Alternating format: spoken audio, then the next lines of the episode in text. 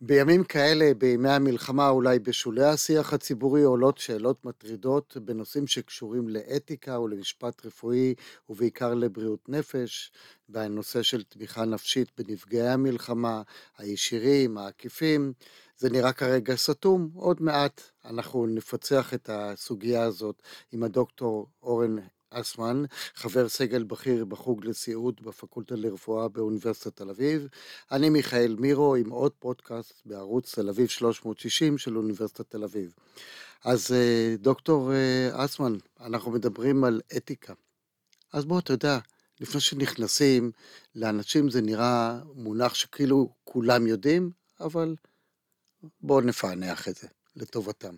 טוב, הטלת עליי משימה, אני אולי אה, אאמץ איזושהי הגדרה שפרופסור אסא כשר אה, נהג להשתמש בה בהקשרים. האורים והתומים. כן, הוא כתב אותה, חזר עליה במסגרות שונות, ואני חושב שהיא יכולה לדייק את הדברים, כי אני ספציפית אולי ארצה לגעת יותר באתיקה מקצועית, והוא אמר, אפשר להסתכל על אתיקה כעל תפיסה לגבי התנהגות ראויה, אנושית ראויה, במסגרת אנושית מסוימת. נניח בשדה המקצועי, אז אם אני עובד כאיש מקצוע טיפולי, אז מה מצופה ממני, איך מצופה ממני לנהוג, מה התפיסה לגבי מה שמצופה ממני לנהוג בצורה ראויה. וזה בעצם הפתיח לשאלה הראשונה, אנחנו עכשיו נמצאים במצב מלחמה, הרבה אנשים במצבים נפשיים קשים מאוד, ואנחנו רואים מנעד של בעיות שעולות וצצות. אפילו נתחיל מאיזו ידיעה שפורסמה על זה שלקחו את אה, אה, אלה שנפגעו במסיבה ולאשפוז כפוי. זה נשמע אה, משהו נורא, אבל באמת מעניין איך מתמודדים עם זה מבחינה אתית. כן, אז קודם כל, אם אנחנו מסתכלים על, על, על אירוע חריג, גם בהיקפיו וגם בתכנים, הזוועתיים שחלקנו נחשפו יותר או פחות, זו גם שאלה אתית מעניינת. אה, אז מן הסתם רבים במדינה היו בקו ראשון של חשיפה לאירוע טראומטי. אירוע שפוטנציאלית יכול להשפיע מאוד על מצבנו הנפשי. בוודאי עשרות האלפים שהיו בקו הראשון, אם זה ב, ביישובים של העוטף, אנשים שהיו במסיבה, אנשים שנחשפו לירי בלתי פוסק באשקלון, במקומות אחרים, אנשים שפונו מבתיהם, כל הדברים האלה הם מטלטלים ומן הסתם יכולים אה, להיות כרוכים באיזשהו מחיר אה, נפשי, רגשי, מאתגר. כן, ונוסיף גם בכלל את כלל האנשים שראו את הסרטונים, ובעצם זה מין חוויה שניונית, אבל לפעמים ההשפעה יכולה להיות קשה לא פחות. אז, אז זו באמת, אגב, נקודה ממש מעניינת, זה כאילו אנחנו פותחים הרבה חלונות. אני אומר ש... אנחנו נגיע לכולם. ברצון. אה, אה, אם אנחנו נגיד, כי, כי יש עניין של איך מגדירים קלינית, נגיד, כל מיני הגדרות אה, של טראומה ראשונית, של פוסט-טראומה וכולי, וכבר היום, אם מסתכלים על מדריכי הסיווג, יש התייחסות גם לחשיפה שניונית כמקור שיכול להיות לפוסט-טראומה אפילו, אבל יש איזו החרגה קיימת כרגע לגבי מדיה, ולא בטוח שהיא נובעת מהסיבות הנכונות. זאת אומרת, יכולת שיותר נובעת מהרצון, שלא כל אחד כאילו לכאורה יאובחן עם פוסט-טראומה, כי המון אנשים נחטפים, נחשפים לבעיות מהסוג הזה, אבל זה באמת נושא למאמר נפרד, למחקר, ואנחנו באמת עוסקים בזה לא מעט עכשיו, כי החריגות של התכנים שפורסמו, ורק חלק מהתכנים פורסמו, היא באמת אה, מעלה שאלות טובות בהקשר הזה. ואתה שם לב שאני מתאפק, לא שואל אותך שאלת המשך כדי שנגיע. אה, אבל אני אחזור רגע, וזה בסדר, אנחנו מנהלים שיח פתוח, כמו שאמרתי לך, תשאל מה שאתה רוצה, אני לא יודע אם יש לי תשובות, אבל אנחנו נחשוב יחד, אולי נגיע לאיזה... לאיזה פתרון. אנחנו נעשה דליברציה. דליברציה אתית, זאת אומרת, לא באים סגורים מראש עם תשובות, אלא חושבים יחד, כן? ואז... זה, זה קשה לעשות, כן? אני יושב בוועדת אתיקה באיזשהו בית חולים, ולפעמים באים עם דילמה ורוצים תשובה כבר, ואני אה, מבקש מהחבר'ה המאוד אינטליגנטית, רגע, רגע, לפני התשובה בואו בוא נפרק את השאלה, בואו ננסה לברר את העובדות, בואו נחשוב על השיקולים, כי מרגע שאני מתחייב לתשובה אחת, האפשרות שלי לחשוב על פתרונות נוספים היא היא קטנה יותר, כי כבר יש לי מרגוע, מצאתי פתרון. אז... דרך אגב, השיח האתי הוא שונה לגמרי מהשיח המשפטי שאתה מדבר, והוא לא עובד אה, לפי הסעיפים האלה והאלה והאלה. שאלה אה, מעניינת, ו... אתה יודע מה? זו שאלה מעניינת, אני לא יודע לומר לך שזה באופן לגמרי שונה. לא לגמרי, ש... אבל באתיקה יש לך אה, מנעד הרבה יותר רחב של חשיבה, והיא חשיבה, גם אתה לא עושה הצבעות, אתה חושב. ובמשפט יש לך די טיעול לפרשנות כזו, פרשנות אחרת, ואתה צריך באתיקה להיות, לחשוב כל הזמן על הראוי, שזה יישב לך פה. אז, אז אני אומר כך, ראשית, אני מסכים איתך ולא מסכים איתך בו זמנית. כן? נהדר. ברוח קפיצה בנושאים, יש ב-The Great Gatsby אמירה שאנשים האינטליגנטים באמת יכולים להחזיק בעמדה אחת ובעמדה הנגדית בו זמנית. איך זה אפשרי? אם אתה מסתכל ויזואלית, אז דברים שנראים מנוגדים, בעצם הם יכולים להיות ברבדים שונים, לכן הם לא כן. הופכיים, הם אורתוגונליים, הם כאילו מקבילים. אבל נחזור לשאלה של הקשר בין אתיקה ומשפט, ועד כמה הם רחוקים זה מזה או דומים זה לזה. שופט בית המשפט העליון בארצות הברית, אה, וורן, אמר פעם שהמשפט צף בתוך ים של אתיקה. כלומר, האתיקה יכולה לתפוס הרבה מאוד תחומים, וגם, נבדיל, אתיקה, מוסר, בוא נגיד שהשאלות המוסריות, לא נבדיל לצורך הדיון כרגע בין השניים, אה, נוגעות בהרבה אספקטים של חיינו. אפילו וניל או שוקולד אה, יכול להיות שאלה בקונטקסט מסוים שיש לה משמעות מוסרית.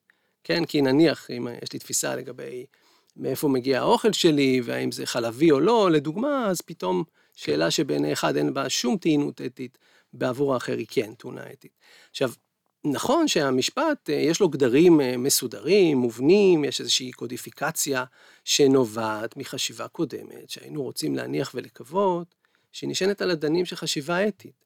כלומר, אם אני אקח אה, חוקים, גם חוקים ספציפיים, נניח, לא יודע, חוק זכויות החולה, שעוסק בשאלות של הסכמה מדעת, הזכות של בן אדם לקבל מידע על מצבו וכולי, הרי זה לא נובע משום מקום, זה נובע מתוך חשיבה אתית, מתוך המחויבות למשל לכבד את כבוד האדם, לכבד את האוטונומיה של אנשים אה, להחליט עבור עצמם וכולי. וכן הלאה וכן הלאה. אני רק אקלקל לך, אם מקלקלים שמחות, איך שמתקבל חוק, לא תמיד בצורה אתית, זאת אומרת, יכול להיות שאני מצביע כי הקואליציה שלי חייבה אותי, ואז לא הייתי אתי בקבלת החוק ו... וכן הלאה. לכן אני מנסה ככה... רגע, אז זו שאלה טובה. הנה, נגעת בהליך הדמוקרטי של הצבעה עבור חוק. עכשיו נשאלת השאלה, אנחנו חיים במגוון מעגלים. כלומר, אם נחזור רגע לאסא כשר, אז הוא אומר, יש את אני כאיש מקצוע ויש אותי כאדם פרטי. ולכאורה, כאדם פרטי יש את הכללי מוסר הבסיסיים ש, שלי, וכאיש מקצוע יכול להיות שדברים מסוימים שהם counterintuitive, אבל הם מתיישבים עם המקצוע, אני אולי אאמץ אותם. כן, עכשיו נשאלת השאלה, האם אני כ, כאיש, כפוליטיקאי למשל, שיקולים תועלתניים של עלות תועלת לא רק ספציפית בחוק הזה, אלא מה יהיה בקואליציה הבאה עם ה base שלי או עם האנשים שיחברו אליי, האם זה לגיטימי לשקול את זה, כאשר מצד אחד טובתם של מי שזה לא יהיה, אותם אנשים שהחוק עוסק בהם באופן ישיר, אה, אל מול נניח השרידות הפוליטית שלי, כן? וזו שאלה טובה, אנחנו אולי לא נעסוק כרגע באתיקה כן. מקצועית של פוליטיקאים. והשתמשנו במילה לגיטימי, שזה בא מחוק, ולא מאתיקה. כן. אבל נעזוב את זה, זה, זה בעצם ממחיש. אני, אני אוהב את התיאור של, אה, שהמשפט הוא הסף של הדלת, זאת אומרת, יש לנו דלת פה, סף, והאתיקה והמוסר זה הרף. זאת אומרת שאתה צריך לשאוף, זה אולי קצת שונה ממה שאמר אותו שופט אה, וון, שנמצאים בים של אתיקה, אבל זה לא משנה, כי כן. יש איזו שאיפה. אז אנחנו חוזרים באמת אל המלחמה, אל האנשים שנופל עליהם פתאום בומבה כזאת, אה, אלה שנפגעים ואלה שגם רוצים לעזור להם. כן. אז אתה יודע, שוב, הקונטקסט פה הוא במיוחד, אה, דיברת על פוליטיקה וזה כאילו כמעט קשה שלא להזכיר שגם ההפתעה הלא נתפסת של השבעה באוקטובר, היא יושבת על כמעט שנה מורכבת שחווינו, שהיה בה גם פן פוליטי לא, לא מצומצם. וכשקורה מה שקורה בשבעה באוקטובר, הקצב שבו לוקח באופן רגיל, בין אם זו ממשלה אה, יותר מקצועית או פחות מקצועית, האופן שלוקח להגיב כגוף גדול לאירועים שמצריכים תגובה מיידית, הוא הרבה פעמים איטי ממגוון סיבות, בירוקרטיות, ביטוחיות, רגולטוריות וכיוצא באלה מילים גבוהות שמשקפות חשיבה אמנם. ומה שראינו בהקשר הספציפי של בריאות הנפש, שרבים מטפלים בעולם בריאות הנפש, בעצם תוך שעות, תוך יום כבר, אתה רואה מרכז שנגיד קם במלון בים המלח, שבו יש לך הרבה מאוד מתנדבים, פסיכולוגים, עובדים סוציאליים, מטפלים אחרים בתחום בריאות הנפש, שבעצם מקימים מערך חירום לטיפול ראשוני בנפגעי טראומה, והדבר הזה קם כאילו יש מאין. אפשר לתהות איך הם הצליחו לעשות את זה כל כך מהר, למשל, גופים כמו אין בריאות נפש בלי דמוקרטיה, שיומיים קודם עסקו במחאות ביחס גם לרפורמה. בקיצור, חברה אזרחית. זאת אומרת. קרה משהו נורא נורא מעניין, כי השיפט הזה אה, היה מיד, כי, כי, כי ברור היה לכולם שזה לא שאלה פוליטית, יש פה צורך קיומי כמעט, אה, אדיר, ואירוע שאין לו אח ורע בהיסטוריה של מדינת ישראל, כולל לא במלחמות הגדולות כמו ביום כיפור, כי פה תקפו ממש את העורף, והיה מעשה, כמו שאנחנו יודעים, לא נתפס. אז הדבר הזה הוא מרתק, וזה קרה, הוא לא רק מרתק, הוא מרגש בעיניי, כן? ראיתי את חבריי המאוד מאוד טובים, אה, הולכים ומתנדבים, וחלק גם התלבטו, רגע, אני, כן, אני פסיכותרפיסטית, אני, יש לי הרבה ניסיון, אבל אני לא מומחית לטראומה. האם זה נכון שאני אלך ואתנדב עכשיו עם אנשים כשהמומחיות הכי נחוצה כרגע זה ממש טיפול בטראומה?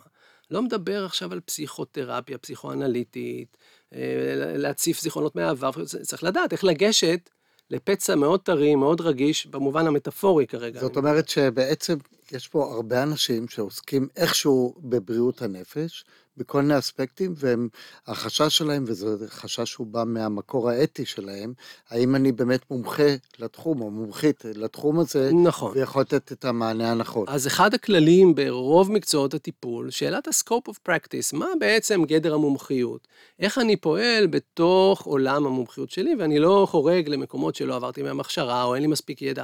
אגב, בין אם זה... אה, איזושהי אה, דיפלומה פורמלית, ובין אם זה יותר ברמה של רגע, אבל מעולם לא, או עסקתי מעט, או למדתי על זה רק תיאורטית ולא התנסיתי.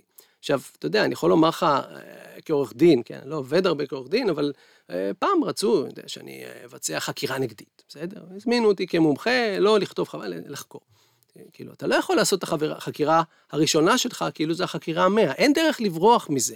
צריך יש... את הניסיון נכון? ואת הידע. אז אתה יכול להביא הרבה ידע, אבל בכל זאת, אה, יש, צריך, אין חכם כבעל ניסיון, והניסיון, הוא, בעיניי, הוא בשדה הרגשי. כלומר, עד שלא חוויתי את החוויה, בכל זאת, ו- וזה משהו שצריך לקחת בחשבון, אז איך עושים את זה בעולם הטיפול? יש צורך ענק, האם אנחנו נגיד, אוקיי, אז רק מי שמומחים לטראומה, כמה מומחים לטראומה יש בישראל?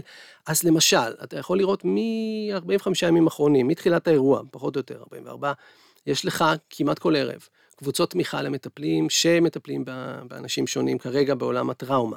קבוצות הדרכה, פתוחות, בזום, ואתה רואה התגייסות מאוד מאוד מרשימה. אז, אז זה כשלעצמו מרגש בעיניי. בכל זאת זה טעון בהרבה מאוד שאלות. כלומר, יש בטיפול, כמו בשיחה בינינו, בסדר? יש את הדפים ויש את השיחה ביני ובינך. נכון. אם היינו מתעסקים בדפים, אז הייתה שיחה בין דפים, והאנשים הם uh, כאלה, כמו בסרט שיש לך ניצבים. לא אבל מעניין. החיים עובדים אחרת, אין מה לעשות. כדאי. עולם האסוציאציות, כל אחד הספרייה הפרטית שלו עולה. ובטיפול עוד יותר. זאת אומרת, אני בא לטיפול, אני במצוקה. עכשיו, יכול להיות שאני רוצה רק שיעזבו אותי, to be left alone, יכול להיות שאני צריך מישהו שרק יהיה שם איתי. יכול להיות שאני לא צריך את כל הידע הענק שלך, שתבוא עכשיו ותבין את כל, לא, אולי רק שתהיה, אבל, אבל אתה בא עם כל הידע הזה ואני יודע שהוא שם, ויכול להיות שזה... אז זאת אומרת שהסטינג נורא חשוב. עכשיו, ה setting זאת אומרת המסגרת, כן, אנחנו כן. עכשיו באולפן, זה setting, אני יודע, מבחינת הסאונד, מבחינת אה, החלון השקוף, נכון? אז יש, בטיפול נפשי זה דבר נורא נורא משמעותי הרבה פעמים. איפה זה נעשה? ועכשיו, כאילו הפרדיגמה מתנפצת, למה? כי קודם כל קרה פה משהו מקסים, כן? יש פה סולידריות, יש פה אנשים שעושים מעשה אלטרואיסטי, לא מקבלים על זה שכר, עושים את זה בהתנדבות. אה, האם הביטוח הפרטי שלהם מכסה את זה? חלק מחברות הביטוח אמרו, כן, זה לא מכסה במקרי מלחמה, זה לא מחכה, מכסה התנדבות. שאלות מעניינות, הכל קורה והם מתקשרים אליי להתייעץ ואני מוצא... גם ביטוח מקצועי. כן, אז אני... זאת אומרת שלא לא עשית טיפול, אה, אם טעית בטיפול או משהו כזה. תיאורטית, תשמע, אתה יודע, מה הסבירות, אבל תיאורטית, אתה יודע, אתה אמור להיות אחראי, אתה להיות ביטוח. אז אלה נקודות שחלק מהאנשים היו מוטרדים בהם יותר, חלק פחות. אה, יש גופים, נגיד, לא יודע, עיריית תל אביב, גופים אחרים, שבעצם הם עשו ביטוח מתנדבים למתנדבים שהגיעו, אבל כל הדבר הזה, כשאתה עושה את זה מהר, מדינה לכאורה לא יכולה להרשות לעצמה, זה הכל צריך לעשות, אה, כאילו, שיהיה סדר, שיהיה מסודר, אה, אבל זה לוקח זמן, ומה בינתיים? פוסט-טראומה, בגדול, בתיאוריה ש, ש, של, של פוסט-טראומה, אתה מדבר על זה שיש לך חלון זמן נורא נורא קריטי. אדם נחשף לאירוע טראומטי, אז ב-72 שעות הראשונות הוא נמצא, יכול להימצא במצב של אה, תגובה אקוטית, אוקיי? ויכול להיות שזה יחלוף לבד, ויכול להיות שלא.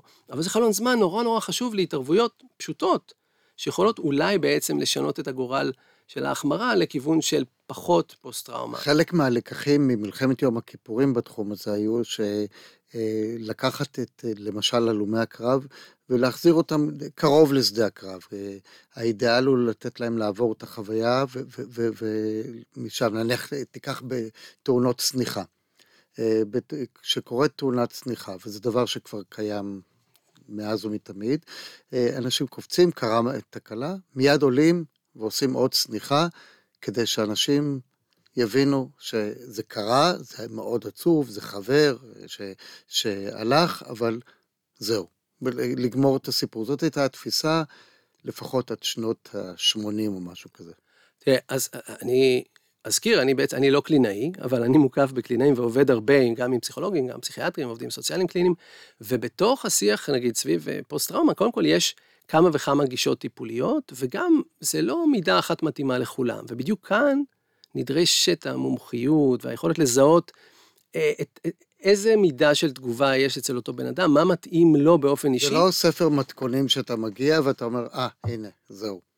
במובן מסוים, חנוך לנער על פי דרכו. זה, זה כן ולא, זאת אומרת, יש לך כל מיני, גם אה, כלים שחלקם אפילו מבוססים ומוכחים שעוזרים באחוזים מסוימים, אבל אתה יודע, אחוזים מסוימים, מה הם האחרים? אז פה נדרשת המומחיות הזאת. אז מה שעשו בחלק מה, באמת מהמסגרות האלה, מעבר להתנדבות, יצרו גם מסגרת של הדרכה, גם מסגרת של אה, קבוצות אה, שעושים דיון, אה, כמו דיון יומי, לראות מה היה במקרים השונים וכולי. עכשיו, היות שזה נעשה פתאום בבית מלון, אז אתה תעשה את הישיבת צוות אולי ליד הבריכה, או שאתה תפגוש את המטופל לא בחדר טיפולים או בקליניקה, אולי, שוב, אולי ליד הבריכה, אולי בחדר מלון, אולי בלובי, איפה הפרטיות, מה... יש פה המון שאלות. כתבנו מאמר אה, ל Lancet Psychiatry, סיפרנו על, בהתרגשות באמת על הסולידריות וההתנדבות וכולי.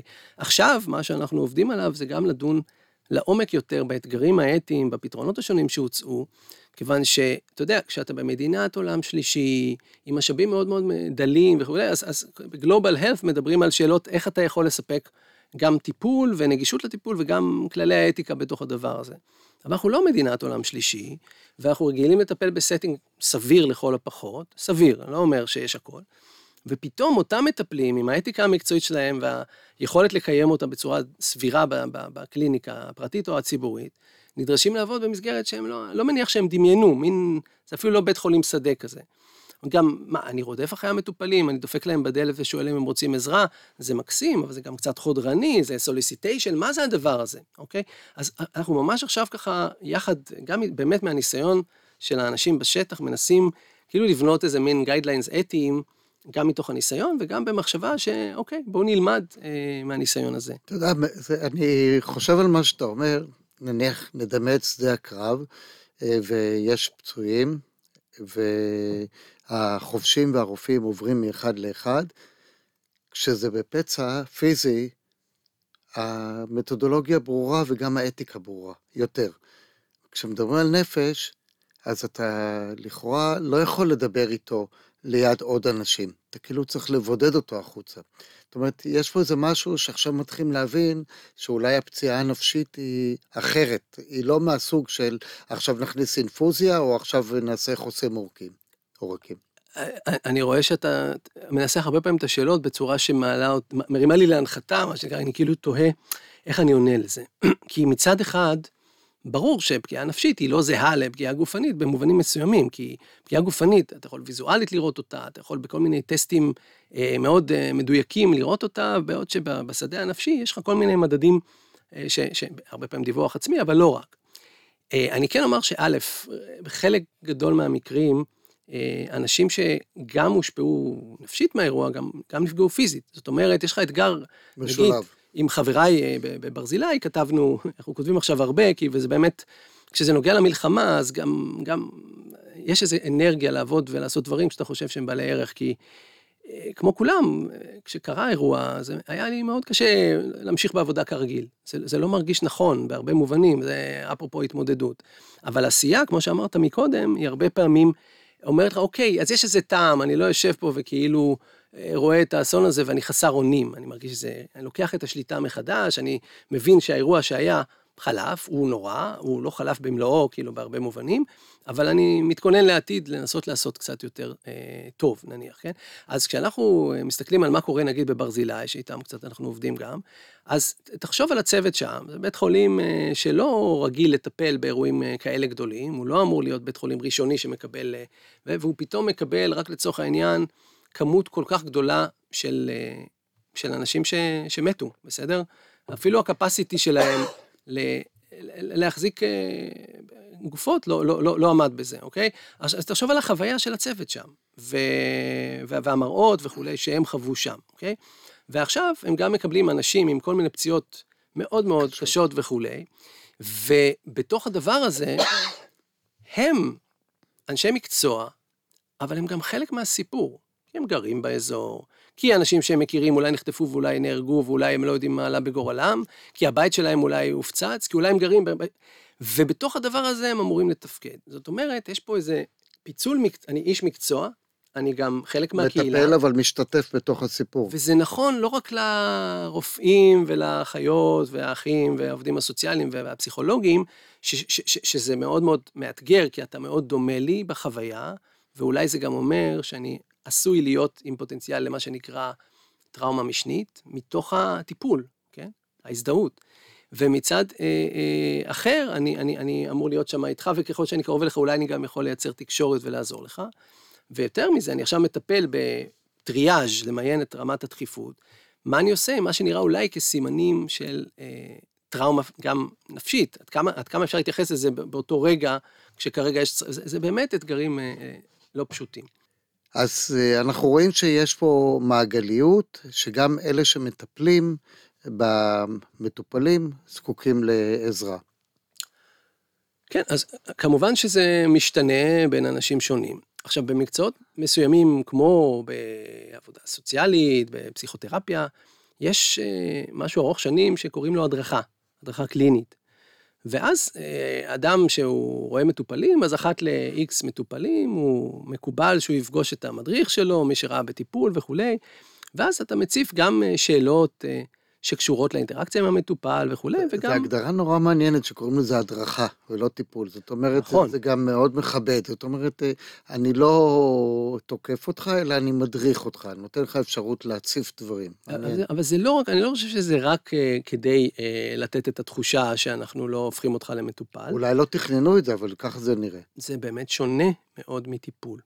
כלומר, למשל, בחלק מהגישות, אה, המדריך הקליני בהקשרים מסוימים יכול גם לשתף יותר, אה, נגיד, מחייו, בוודאי המקצועיים, כי, כי, כי אם נגיד משהו פוגש אותי באופן אישי, נניח שאחד המטופלים או הסיפור שלו מזכיר לי מאוד משהו מהחיים שלי, או ש, ש, ש, בן משפחה או משהו כזה, בוודאי שזה יכול מאוד להציף ולעשות כל מיני תהליכים שהפסיכולוגיה מדברת עליהם, של העברה, העברה נגדית. אז, אז, אז כשהמדריך אה, דן איתי בדבר הזה, יכול להיות שהוא גם ייתן דוגמה מתוך הניסיון שלו, מה עבד לו וכולי, ויש פה איזשהו שיתוף אה, מסוג אחר, שהוא לא תמיד מקובל בחלק מהגישות אה, הפסיכותרפויטיות בטיפול אה, רגיל. מקובל שמי שהוא המדריך שלי, הוא לא יכול להיות גם המטפל שלי. זאת אומרת, אם אני הולך לטיפול, זה מישהו אחד, המדריך זה מישהו אחר. כעת, אתה יודע, דיברנו על ההסכמה מדעת. ואנחנו מדברים על הרבה אנשים שרוצים לעזור, אני פסיכותרפיסט, אני איכשהו, אמרנו שיש הרבה דיציפלינות, איפה ההסכמה מדעת? יש פה איזו הסכמה מדעת? אה, אני בא ואומר לבן אדם, אני. כן, אז אתה יודע, הסכמה מדעת זה ביטוי אה, שמופיע גם בחוק, הוא מדבר על כך שאדם ש...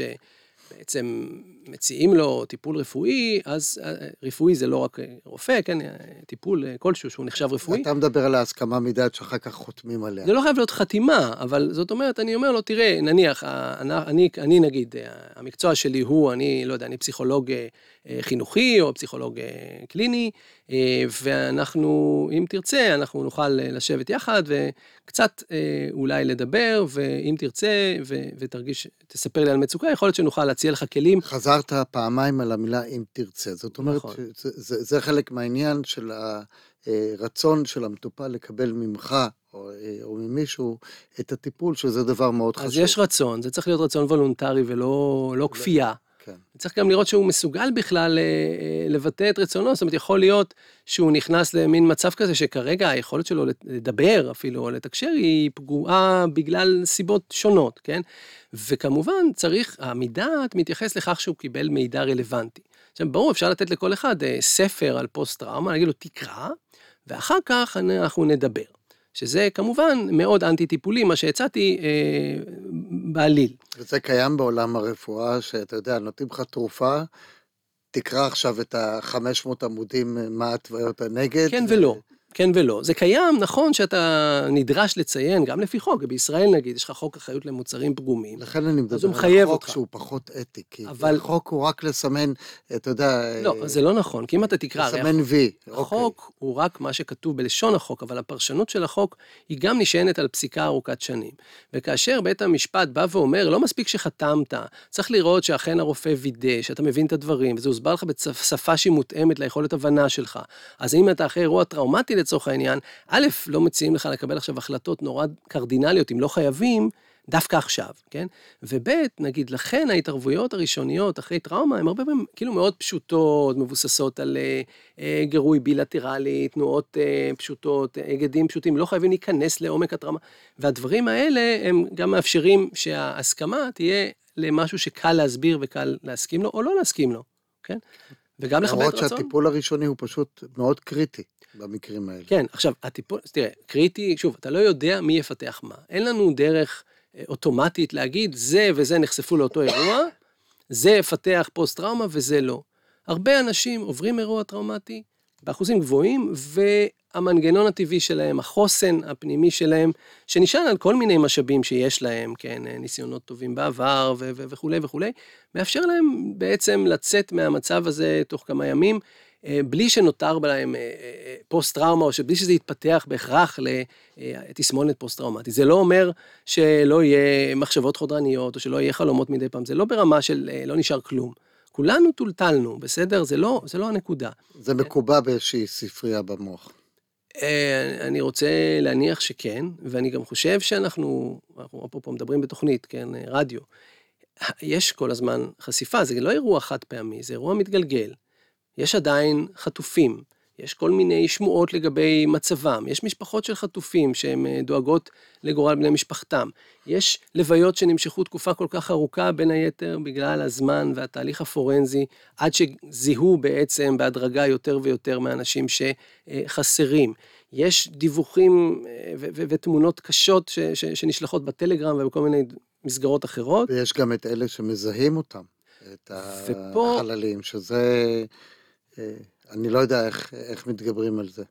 אני, אתה יודע, דוקטור אה, חן קוגל הוא אחד מחברי הסגל אצלנו בפקולטה לרפואה, אה, ויש לנו חברים אחרים במעבדות גנטיקה וכולי, שעובדים בשורה, בעבודה גנטית וכולי, של זיהוי. אז יכול להיות שזה שרואה רק מקטעים מתוך השאריות של, שצריך לנתח, זה אולי קצת פחות קשוח מלראות את ה... את הגופה השלמה במקרים שיש וכולי. אין ספק שמספיק לעקוב אחרי דיווחים תקשורתיים והסיפורים שהם מספרים, לראות את, ה, את הקושי הגדול של אנשי זק"א, האנשים הפורנזיים וכולי. אה, אין ספק, הם נחשפים לדברים מאוד מאוד מורכבים. אה, אני רוצה לקוות ולהניח שיש איזושהי מעטפת שמציעה את התמיכה. זה לא אומר שלא יהיו אנשים, סביר שיהיו אנשים, גם בצבא, גם בחיל המודיעין לצורך העניין. אה, כבר היו תביעות בעבר. אם אני... צריך עכשיו רק לאסוף את כל הסרטונים שפורסמו, או אה, לא יודע, בזמן האירוע, או שנאספו וחומרים. ברור לחלוטין שגם אנשים שיושבים ובצורה כאילו קרת אה, רוח, מנתחים מה הם רואים וכולי, אנחנו לא יכולים לדעת, אף אחד לא יכול להבטיח לנו שבעוד חודש, שנה או עשרים שנה, אה, לא יהיה משהו ש, שיצוץ. ואם נדבר על הניסיון של 9-11 בארצות הברית, זה בדיוק מה שהם מזהירים אותנו ממנו. אל תזלזלו עכשיו, תעשו כמה שאתם יכולים לתת לאנשים את המסגרות היום, כדי שזה לא אה, אה, יחזור בעוד עשר שנים, כשפתאום יותר ויותר דברים שלא עובדו אה, יצוצו. אבל אף אחד לא יודע. כן, יש לנו גם פיגועים שהיו פה, וישראל רוויית אסונות, וכמו שנאמר, צריך לקוות שמפיקים את הלקחים ונשארים. אני רוצה לסיום לזרוק איזה משהו קטן שאתה עוסק בו, אתה גם עוסק בנושא של הבינה המלאכותית. איך אתם רותמים את זה לסוגיה הזאת שאנחנו מדברים? כן. מה זה יכול לעזור לנו? אז, אז באמת, כשהקמנו השנה את המיזם לבינה מלאכותית אחראית ברפואה באוניברסיטת תל אביב, המטרה הייתה לחבר בין האנשים בצד המערבי לצד המזרחי, כלומר, מי שעוסקים מצד אחד בתחומים מדעיים, וכולל הנדסה, טכנולוגיה וכולי, ומי שעוסקים בפילוסופיה, בפסיכולוגיה, במשפטים, יחד כדי לראות איך בצורה אחראית משתמשים ביכולות של בינה מלאכותית בעולם הרפואה. וכשהתחילה המלחמה באותו בוקר, אני כן, הדבר היחידי שיכולתי לעשות זה לשחק עם צ'אט אה, GPT ולשאול את עצמי איך הוא יכול גם אולי לעזור. ויומיים או שלושה אחר כך הייתה לנו פגישה עם אנשים במשרד הביטחון, אה, ובעצם דיברו על הצורך, הצורך שלהם גם באמצעים טכנולוגיים להוסיף איזושהי מעטפת תמיכה לחוסן, לצמצום פוטנציאל היערות של PTSD. ומי ששמעתי שאין להם כרגע עדיין כלים מהסוג הזה, אה, הקמנו מאוד מהר צוות של מומחי פוסט-טראומה, של uh, מתנדבים, מהנדסים וכולי, ובאמת זה גם מאוד מרגש ההתנדבות הזו. ו, ובנינו בעצם על בסיס פרוטוקול שפיתח אה, דוקטור גארי קווין, שהוא פסיכיאטר, להתערבות מיידית אחרי אירוע טראומטי, שנוסה גם באוקראינה וגם בארץ בצורה מאוד יעילה, והוא מבוסס מדעית. אה, בנינו בעצם כלי דיגיטלי, שבמקור רצינו שהוא יהיה מאוד מאוד מלא יכולות בינה מלאכותית, כדי שבאמת ה setting ייראה דומה לשיח עם בן אדם וכולי. וכאילו בדקה ה-90 זה כבר מוכן, אנחנו תוך יומיים שלושה כבר נוכל להתחיל, אני מקווה, את הניסוי, נקרא לזה, עם משתתפים, עם מתנדבים, ש... או שיקבלו איזשהו תשלום. ותהיה הסכמה מדעת, כן. בוודאי, נכון. כשבעצם המטרה היא אה, לא רק להוציא את הכלי החוצה, שבאמת הסיכונים בו לא, לא גדולים, אה, והיעילות הצפויה גבוהה, אלא גם להוכיח שזה עומד בסטנדרטים המדעיים. כלומר, מה, מה השאלה האתית פה? בעצם יש מלחמה, זאת אומרת, אולי במלחמה בוא נקצר הליכים, בוא נוציא החוצה כלים, בוא, בוא, יש צורך, אין מספיק מטפלים. כמו שעשו בקורונה, שדילגו על הרבה דברים אתיים. אז השאלה היא על מה אפשר לדלג ועל מה לא, ואיך עושים את זה כך שבאיזון עלות תועלת, אתה לא זורק לפח את כל האתיקה שלך, ואחר כך אתה אומר, אני אאסוף את השברים ואני אבנה אותם מחדש. אז איך עשינו את זה? בנינו את הכלי מאוד מאוד מהר, וברגע שהבנו שהחלקים של הבינה המלאכותית היוצרת, הם לא קריטיים פה כרגע לעזרה לאנשים, אז אמרנו, בשלב הראשון נוציא כלי שהוא לא יודע בדיוק אה, אה, לענות לך בצורה, כל פעם בצורה בדיוק אחרת וכולי, והוא לא, וזה, כי, אתן לך דוגמה, אם הוא כותב לי לוויה פסיכולוגית במקום ליווי פסיכולוגי, זה, זה טריגר לא טוב לבן אדם שהרגע עבר טראומה. והוא יכול לעשות את זה, אני לא יכול לצפות הכל, בטח לא בעברית וכולי. ולכן, בשלב הראשון, כדי לעשות את זה responsible, פשוט הפכנו את זה למאוד מאוד כאילו אה, תכנות מאוד פשוט, עם פחות יכולות בינה מלאכותית, כדי שזה יהיה באמת עם סיכונים דלים עד לא קיימים, כאשר במקביל אנחנו נפתח את הכלי הבינה מלאכותית המתקדם יותר, כשיש לנו מספיק זמן לבדוק איפה הפאשלות שלו, איפה ה, קוראים לזה דלוזיות, כן, אלוסינציות, שהוא אה, אומר דברים לא מדויקים. אז, אז זה למשל שני דברים, אחד, מעיסוק במה הסיכונים ומה לא לעשות, באה המלחמה, ואני ועוד חברים אמרנו, אוקיי, עכשיו זה הזמן לראות איך לעשות, אחראי, אבל לעשות. זאת אומרת, לא לעסוק רק בתיאוריה. ואני חושב, בכלל, אתיקה, אם היא לא מחוברת למציאות, אז זה אה, עסקנות תיאורטית שהיא נחמדה, אינטליגנטית, אבל איך היא עוזרת לנו? ו- ואני חושב שצריך כל הזמן לנוע בין העניין הזה המעשי, לבין ה- אה, אה, הרצון לעשות דברים בצורה חכמה. ואולי אגיד עוד דבר, אסא כשר הרבה פעמים מדבר על כך שיש באתיקה עניין של אידיאל מעשי. זה צריך להיות אידיאלי, אבל זה גם צריך להיות מעשי, וצריך להיות הדרך לאזן את שני הדברים האלה יחד. ואגב, אה, כשמדברים על קודים אתיים, הקוד האתי הוא לא קוד שנכתב וזהו, שלום, אלא הוא מתעדכן, הוא מתחדש, לא אומרים מה שהיה הוא אשר יהיה, אלא זה כל פעם מסתכלים, כמו שאתה אומר, על סמך המציאות. Mm-hmm. וזה ההבדל באתיקה שהיא מגיבה יותר מהר למה שקורה, אם משתמשים בה. זאת שאלה טובה. כן, אה, אתה יודע, גם בקודים אתיים יש שאלה, האם קוד אתי אמור לשקף איזושהי הסכמה רחבה? הרי לא, תסתכל על קודים אתיים של אה, רופאים, אחים ואחיות וכו', אז, אז לא בטוח שכולם יסכימו על כל אחד מהסעיפים, אבל מנסים בתהליך של דלפי, בתהליכים אחרים, להגיע למשהו שמגלם את האתוס המקצועי שחלק ניכר מהאנשים במקצוע אה, יכולים להסכים עליו. וכן, פתאום יש רשתות חברתיות, אז צריך לחשוב מה זה אומר לעיסוק המקצועי, לדוגמה? כל הזמן צריך להתעדכן ולחשוב על זה, ו- ולא להגיד נדחה את זה לאחר כך, או ניתן לדור הבא להחליט. אה, כן, אני מסכים. לא יודע שזה עניין של דורות גם, אבל אני גם חושב, אפרופו דורות, לא, יש עניין בין דורי. תמיד אומרים פה, אה, לא עכשיו, נעשה את זה אחרי המלחמה. אחרי המלחמה, לא, לא עכשיו, נעשה את זה עוד מעט. אז זה, אז זה נכון, אבל הצד השני הוא שאם אתה ממהר לעשות, אז אומרים בערבית, אל-עג'לה מן השייטן, נכון? זה לא צריך לתרגם. אז החיפזון מהשטן, כי בנושא הבינה המלאכותית, אם אני אחזור לזה, יש איזה הייפ, כולם רוצים להיות ראשונים, כן? כדי, ברמה הכלכלית אפילו, נכון? אבל כשאתה ממהר, אז, אז, אז, אז, אז, אז בעצם יכול להיות שהמחירים הם נורא כבדים, הנזק יהיה נורא גדול, ואי אפשר היה לקחת את זה אחורה. ולכן צריך, אתה יודע, לאט לנו. כן, בדור הציוצים צריך אה, להאט קצת את הקצב, לקחת אוויר. כן. דוקטור אורן אסמן, תודה רבה לך. תודה לך, נעמת לי.